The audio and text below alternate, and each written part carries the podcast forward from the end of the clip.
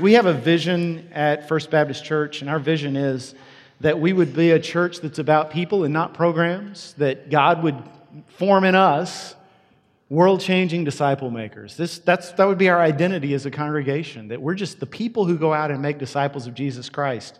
A disciple is someone who's passionate and committed to following something. And that's what they're, they're all about is, is, is following and, and, and glorifying somebody or something. We want to be followers of Jesus Christ, and we want to make followers of Jesus Christ. Let me tell you something everybody, everyone you know, including you, is a passionate, committed disciple of something. And it could be material things or what you're really committed to. I know a lot of people that, that drives our culture. A lot of people, if you start talking about here's, here's a way to make more money or here's something you can buy if you have enough money, people sit up straight in their chairs. Their, their eyes are locked in. They, they care about that more than anything else. I know there are people who are passionate disciples of a particular political ideology, whether it's on the left or the right. They're excited about that, and that's what they want to read about. That's what they want to talk about. That's what they post about on social media.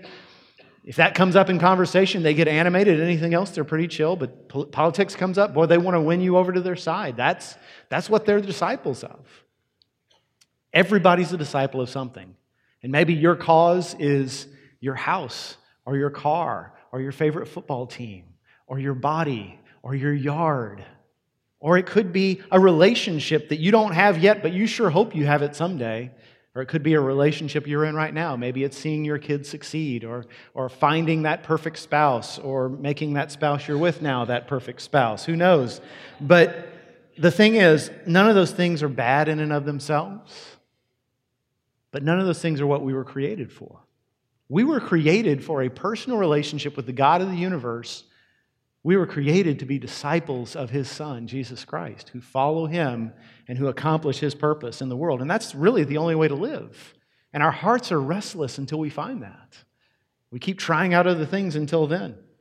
So, what does it really look like to follow Jesus? It's easy for us to stand up here and say, be a disciple of Jesus, and, and you sit there and say, okay, well, what does that mean? So, at the start of this year, we came in with a plan to conform all the ministries of our church to three things Three steps in the process of discipleship. And I want to share those with you. I've shared them before, but first step is connecting with God in worship. Everyone needs to know God personally and, and spend time with Him every day. And at the start of this year, we, we, we had a series about connecting with God in worship. We even had a, a particular Sunday where it was just music and, and preaching interspersed throughout the service. So you'd see everything. All of it is worship. All of it is a, an opportunity to connect with God.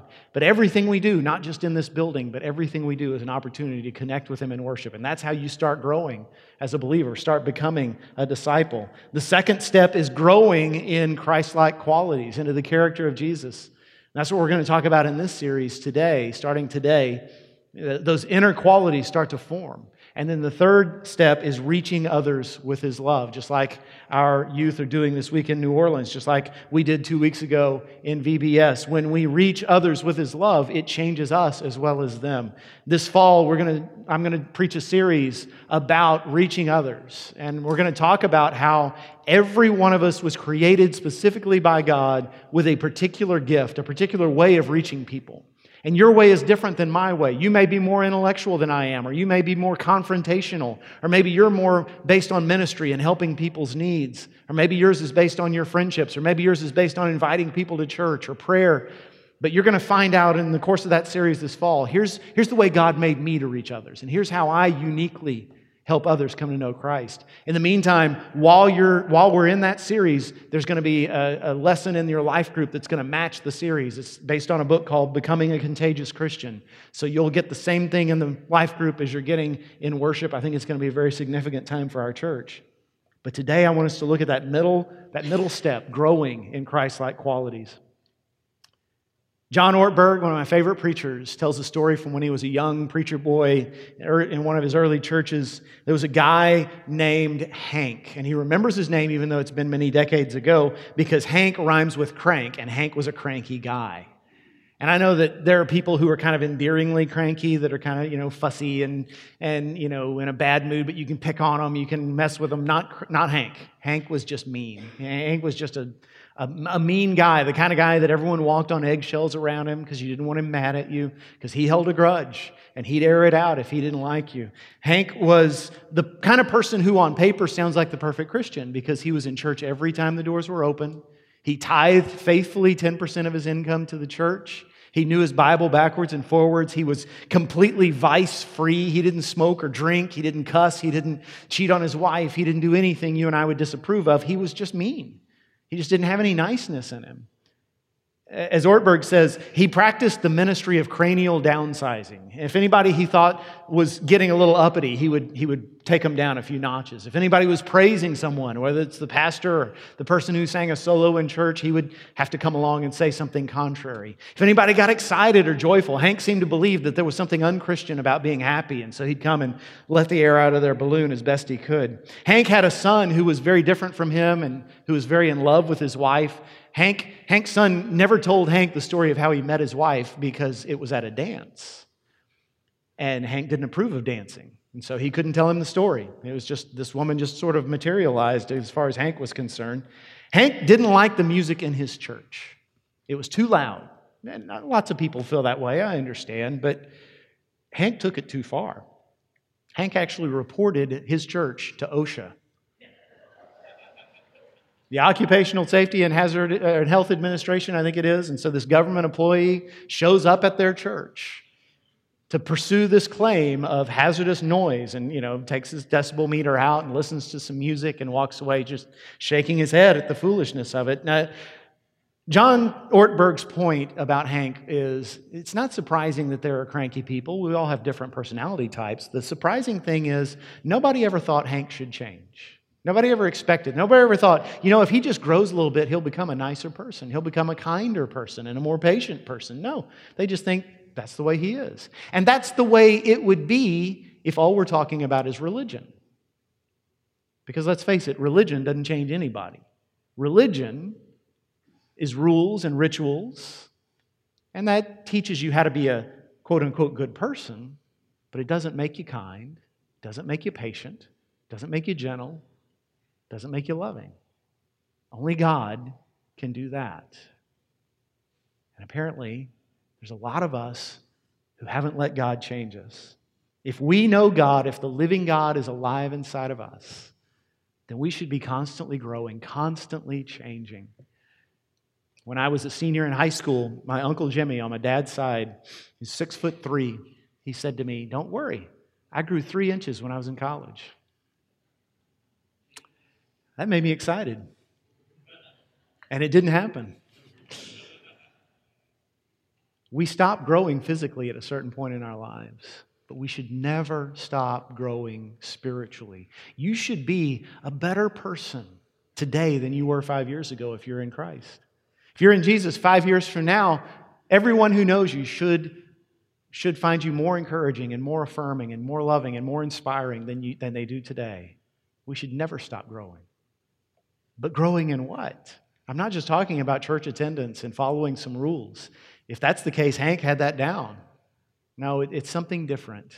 I want us to look at, at Galatians 5 today. This is where we're starting the series. This is a passage known as the fruit of the Spirit. Paul is writing to, to say, here's how you know if God is alive inside of you. So let's pick up with verse 16.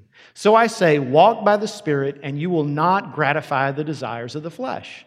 For the flesh desires what is contrary to the spirit, and the spirit what is contrary to the flesh. They're in conflict with each other, so that you are not, you are not to do whatever you want. But if you are led by the spirit, you are not under the law. Now, time out. Let me, you may have just glossed over that sentence, but what it says there is you're not under the law. It doesn't mean God's commands don't matter anymore. They still do, they still apply.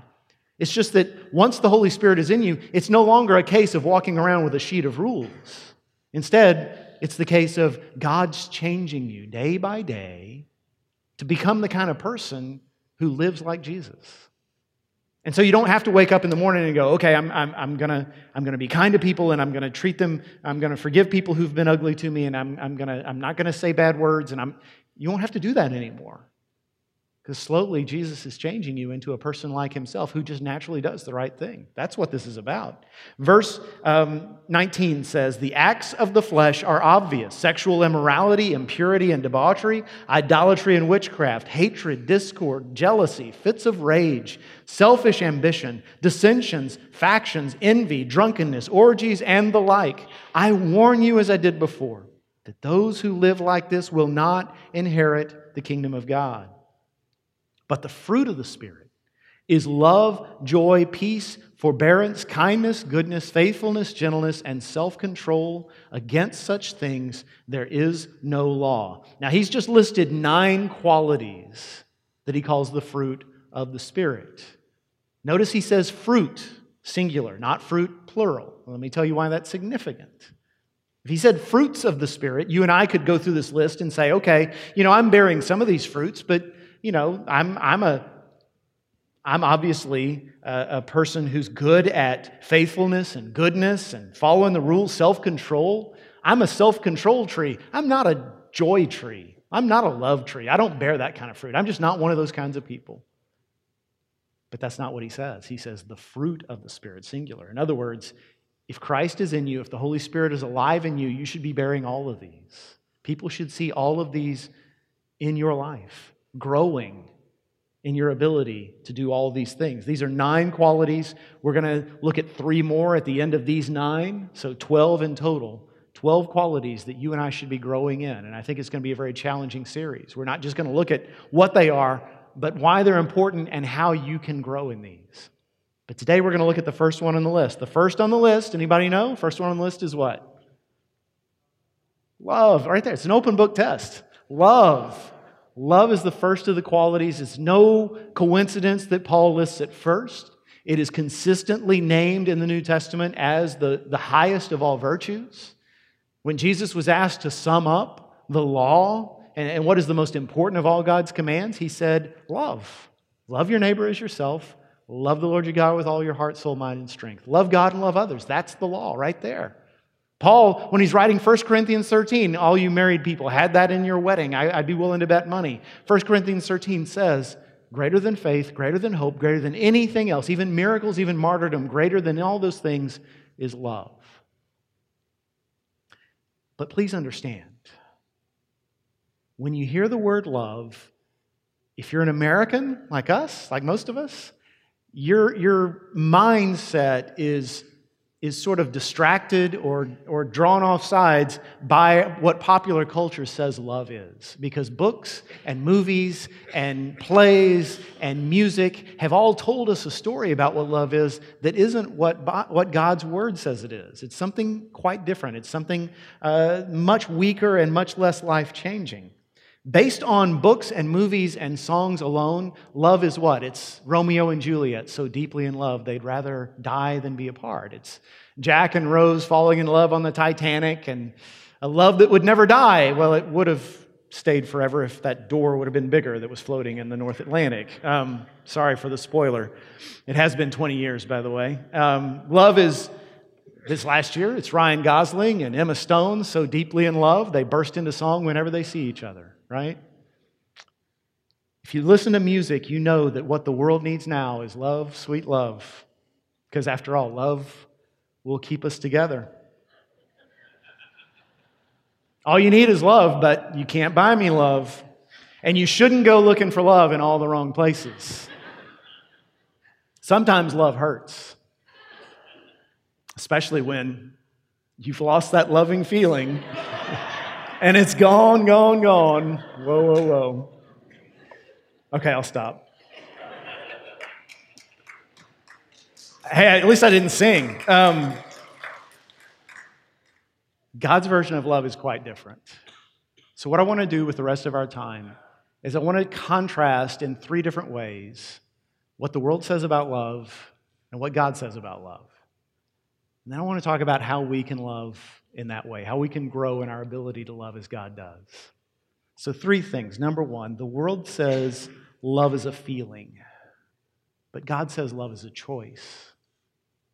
Love is a feeling, according to this world. We're very familiar with that idea. You hear people say all the time, I fell in love at first sight. Let me just say right from the start there is no such thing as love at first sight, okay? There is lust at first sight, there is infatuation at first sight. There is seeing someone and getting so slobber knocked by your own hormones that you feel like testosterone on legs, and that's a good feeling, and that's something God created, and I'm not speaking against it. It happened to me once. It was wonderful. I have great memories of it, but it's not love, okay? There was a movie a few years ago, some of you may remember, called The Vow. And there were two very attractive people starring in the movie Rachel McAdams and Channing Tatum. Pretty easy on the eyes, both of them. And in the movie, they were in a car wreck. They were married in a car wreck. She was injured. She sustained a brain injury that caused her to forget who he was.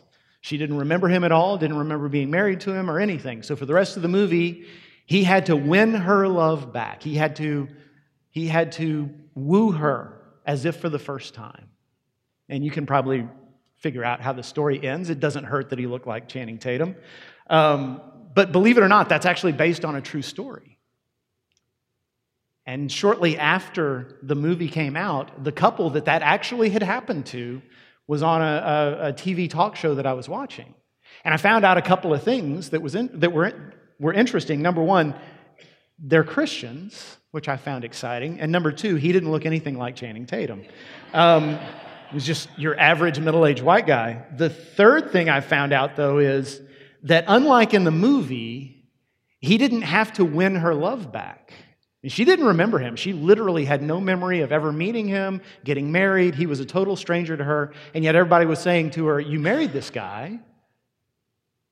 And she said, Well, I'm a believer in Christ. And I took a vow before God and my family. And so I'm going to choose to love this guy, whether I know him or not. Whether I want to or not, I'm going to choose to love him. And I remember after that interview came out, I, I, read comments online, social media and stuff. People said, You know, I like the movie version better. I thought it was much more romantic when he had to win her love back, when, when she fell in love with him all over again. And, and my response was to the contrary. I think it's much more romantic when someone says, Even if you don't look like Channing Tatum, even if you don't win my affections, I choose to love you. That's commitment. That's real love. Love is a choice. It's an act of the will, and that's the kind of love God loves us with. 1 John 3:16 says, "We know love by this, that he laid down his life for us, and we ought to lay down our lives for the brethren." That's how we know what love is because he died for us. And the Bible never says that Jesus died for us because of the way we looked or because we obeyed him so well because we didn't, or because we had great potential as world changers. He just chose to love us. Not because of any feelings we stirred up inside of him. He chose to love us because his nature is love. One thing I've learned in marriage is when you choose to love, when you don't feel like it, the emotions come later.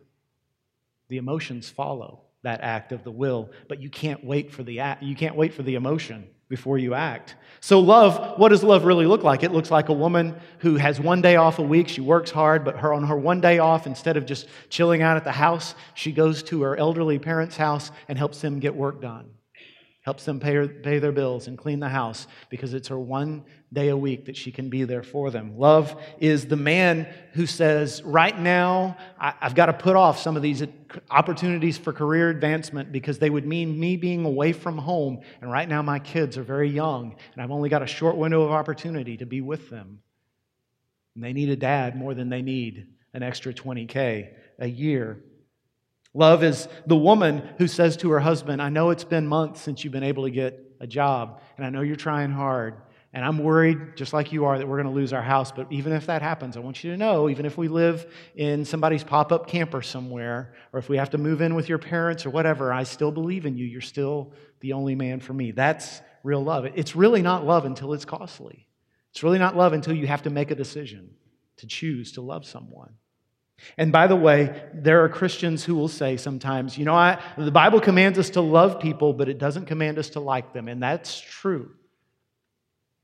But I think we use that as an excuse. I think what we're really saying is, I really can't stand that guy. Good thing I don't have to like him. But the question we should be asking with that person who drives us crazy, that person who rubs us the wrong way, that person who's actively hostile toward us. The question we should be asking is how would I treat that person if I really loved them? What does love look like in my relationship with that person? Keep that question in mind. We're going to come back to it. The second difference between the world's love and God's love the world says, I love you for what you do for me. God says, I love you in spite of what you do to me. See, the world is all about what you do for me, how you look, how you treat me, how you make my life better, how you validate my feelings, or how you help me get ahead in life. But here's what, here's what the Bible says God did Romans 5 8. God demonstrates his own love toward us in that while we were yet sinners, Christ died for us. We've already heard during the, during the music portion of our, our, our worship service, already heard about the cross. We know about the cross. You know what's amazing about the cross? One of many things. When Jesus went to that cross and died, willingly, there was not one single person on the face of the earth who had asked him to do that. Nobody. Nobody in the entire Old Testament, all the great saints of old, all the great prophets who looked up to God, none of them said, I need a Savior. I need someone to die for me. God, can you send someone to pay for my sins? Nobody realized they needed that. In fact, most of humanity was actively hostile towards God. And even those, even those who were trying to follow Him were falling way short of the mark. And it was then not when we were desperately crying out for help, then when we were his enemies, his declared enemies, then that he died on the cross for us willingly. He loves us in spite of what we do to him. It's such good news. It's such good news to know that there's nothing we can do that would make God love us any less. In fact, the Bible clearly says in the Old Testament more than once, God compares himself to a husband married to an unfaithful wife. A wife who's so unfaithful, in one passage it says, you're like, a, you're like the worst kind of prostitute. You, you, you pay other men instead of them paying you just to get away from me, and how that wounds the Lord, and yet he continues to love us. Jesus had these 12 disciples who followed him around, and, and we think of them as these fantastic guys because we've named towns and, and schools and hospitals after them. But when, they were, when Jesus was alive on the earth, they were some of the worst followers. They were constantly letting him down, betraying him, denying him. He kept with them, he loved them to the very end. He even loved the people who were driving the nails through his wrists and ankles, he even loved the people who were spitting in his face as he was dying in agony, prayed for their forgiveness. Isn't it good to know that no matter how bad you mess up, He's still going to love you? It's not based on what you do for Him, but it's based on His character to love.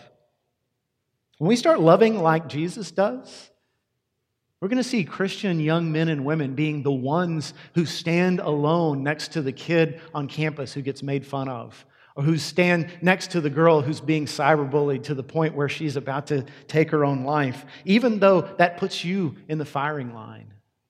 We're going to be the kinds of people who treat our employers with dignity, even though sometimes our employers don't treat us the same way. We're going to be the kind of people who, in our marriages, those of us who are married, we stop making lists of ways our spouse falls short. We've all got those mental lists, let's, let's be honest and instead spent our time making lists of all the ways we could do a better job of meeting their needs and helping them grow into the person God called them to be. You see, the, the love of God, when we start living it, is a redeeming love that can take any relationship and turn it into a miracle. Because no one can resist that kind of love for long. And then, third, the world says love is a contract, but God says love is a covenant. The world says love is a contract. I want to tell you a little secret about myself. I have this recurring nightmare, and it happens every month or so. In fact, I had this dream uh, last week where I'm standing in front of you on a Sunday, and sometimes it's in this room, and sometimes it's some alternate location. You know how dreams are. But in every case, I'm standing in front of you with my Bible open, and it's only then, only then, you know, Nathan or Robert has done uh, leading in song, and I'm now standing in front of you, and it's only then that I realize I forgot to prepare anything to preach. And I don't have any notes, and I can't even read my Bible in front of me. It's just kind of jumbled, and I stand there with nothing to say. Now, just imagine. Now, that's a dream, right? Thankfully, just a dream. But imagine it really happened. Imagine I came next Sunday and I was like, I just wasn't feeling the whole sermon prep thing. You get to go home early. Some of you would be very excited about that, I know. But if I did that, it wouldn't take long before you'd start to say, This is your job. This is what you're supposed to do. If you called the church this week and you said, Hey, I, I, need to see the pastor, can I make an appointment with him? And they said, Well, we were hoping you knew where he was. We haven't seen him in days. You would have reason for concern. Because, see, we have a contract, you and I. If you're a member of First Baptist Church, a, a portion of your tithes helps feed my family. Thank you for that, by the way. But I owe you something in return. There are certain responsibilities that are spelled out in our bylaws that I'm glad to perform. But if one or the other of us stop doing it, the other is free from his contract, right? That's the way business works. Wherever you work, it's the same way. But here's the thing the problem is when we take that mentality and apply it to our relationships. The problem is when we say, Yeah, I'll be your good friend. I'll be your faithful spouse. I'll be your obedient child, but only, only if you live up to my standards. Only if it pays for me. Because if, if you start breaking the standards that I have for you, I'm out of there. I'll kick you to the curb. That's how the world views love. It's only love as long as you're meeting my needs. But God says, I've made a covenant with you, and I've sealed it in my own blood. And that means I'm going to love you no matter what. That means even if you never love me back, I will pursue you to the very gates of hell itself. And if you choose to enter into that place and spend eternity apart from me, I will respect your wishes, but it will be over my dead body, literally.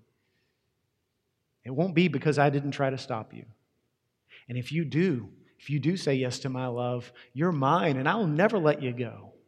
In fact, Romans 8 says it this way Romans 8, 38 through 39. For I am convinced that neither death nor life, neither angels nor demons, neither the present nor the future, nor any powers, neither height nor depth, nor anything else in all creation will be able to separate us from the love of God that is in Christ Jesus our Lord.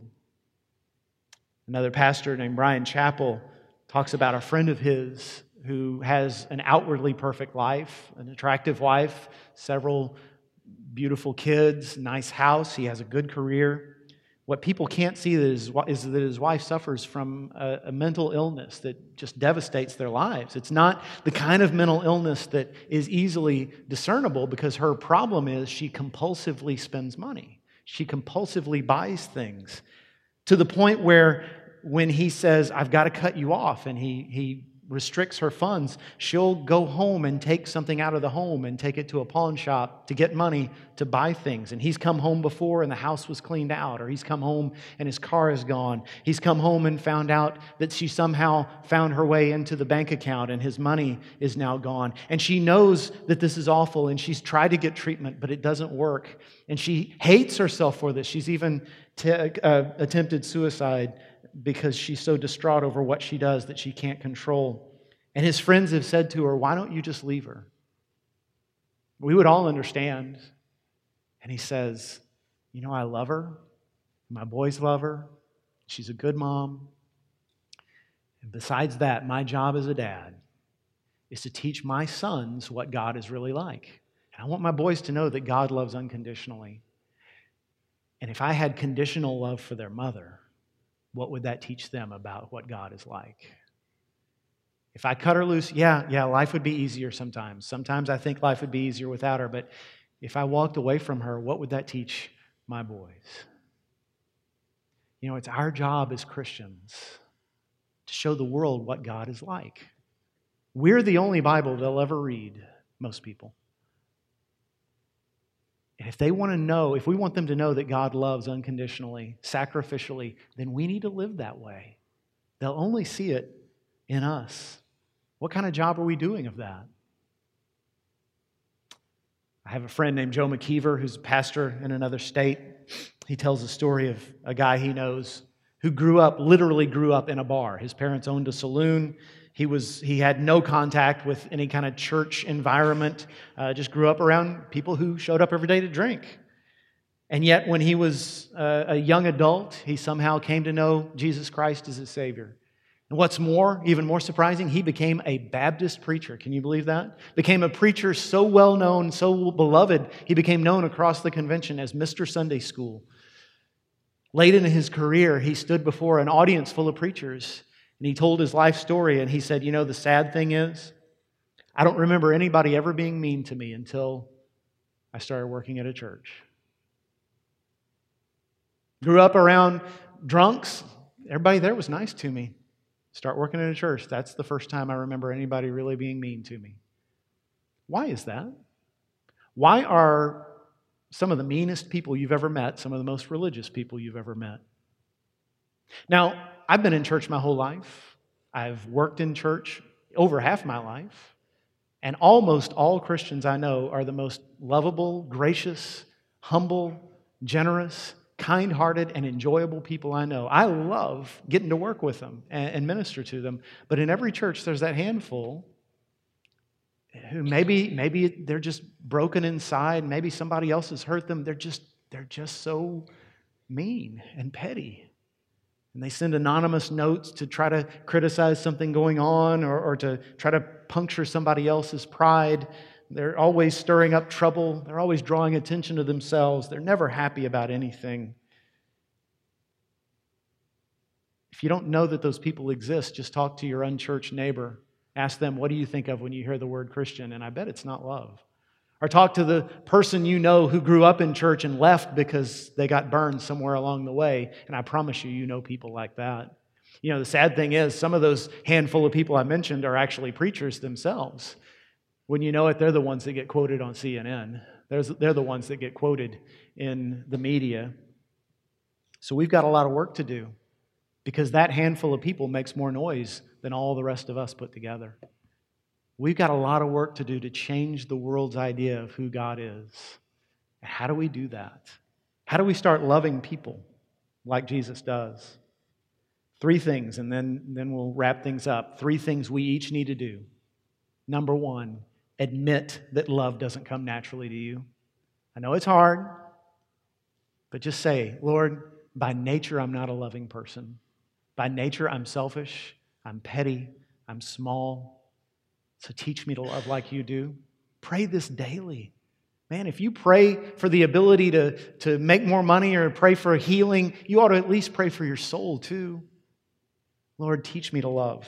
Secondly, start a love apprenticeship. And that's just a semi clever way of saying if you wanted to learn how to work on cars and you had a friend who was a master mechanic, I would highly recommend spending time with him. If you wanted to learn how to play the violin and you had a friend who was a violin virtuoso, hang out with her. You'll learn some good habits. If you want to become a person who loves, why not spend as much time as possible with the one person in human history who loved perfectly, and that was Jesus Christ? And guess what? He's got room on his calendar for you. Anytime you want to spend time with him, he's there. So read his word. So spend time in his presence, meditate upon him, pray to him, and just say, Show me who you are. Getting to know him is going to teach you what love looks like. But number three, number three, just choose to love. That's the key right there. Choose to love. The more you choose to love, the more it will become a habit. Here's my challenge for you, okay? If you, you're asleep, wake up. If somebody next to you is sleeping, wake them up because here's the challenge. You notice in the bulletin, I said we need to pray every day this week. Lord, show me someone who needs the love of Christ. Help me to love them. The challenge is this tomorrow, tomorrow, from the time we wake up till the time we go to bed, we're all going to try this, all right? Tomorrow, every person we meet, we're going to ask ourselves the question what does, look, what does love look like in my relationship with that person? If I was going to treat them with love right now, what would it be? What, what would it mean for me to love this person right now? Whether it's your, your family member, whether it's the, just a common acquaintance, whether it's somebody you just meet for the first time.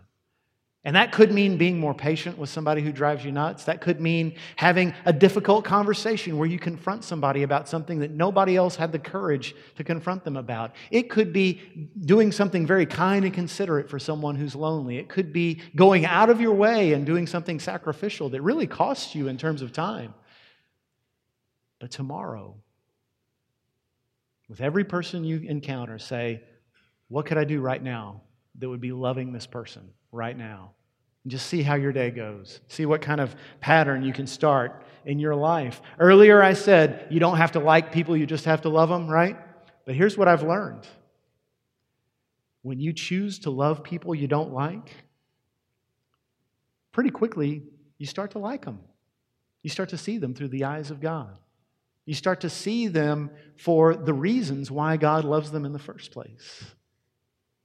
And one of the great signs that you're growing in your ability to love is your list of people you don't like gets shorter and shorter and shorter. And all your friends that enjoy gossiping and, and bagging on other people, they don't like you as much anymore because you won't participate with them anymore. And they'll say, Man, I can't stand that guy because, and you'll say, Yeah, but he's got his good qualities too. And they're like, What? That's a good sign. Let's see if we can accomplish that through the power of Christ. In fact, let me just say this Imagine, if you would, that First Baptist Church Conroe became known in the community as the church full of people who love others. People just said, you know, everybody I meet from that church, they just go out of their way to show you love. What if that became our reputation in the community? What if that, that mindset spread to other churches in our community too? My theory is that if churches in this community became known chiefly for loving others, we wouldn't have money enough to build buildings big enough for all the people that would want to follow Jesus Christ. Let's see what happens. Most famous verse in the whole Bible, John 3:16. For God so loved the world, he gave his one and only son, that whoever believes in him should not perish but have everlasting life. Here's the good news. When God talks about loving others, he's not saying if you love enough people, you'll be good with me. If you love enough people, when you die, you'll go to heaven. If you love enough people, I'll forgive all your sins. If you love enough people, I'll call you mine. He doesn't say that. In fact, the shocking thing about the gospel is God loves cranky Hank as much as he loves me or you. The good news is Jesus did the work. Jesus came and laid down his life for us. And that, that removes the separation entirely between us and God. It's not about what we do for God, it's, what about, it's about what He has already done for us. So remember, living a life where you're pursuing love, love for God, and loving others is the best possible way to live. But even when you fail, even when that inner two year old comes out of you and says, Mine, God's still going to love you just as much because He is love.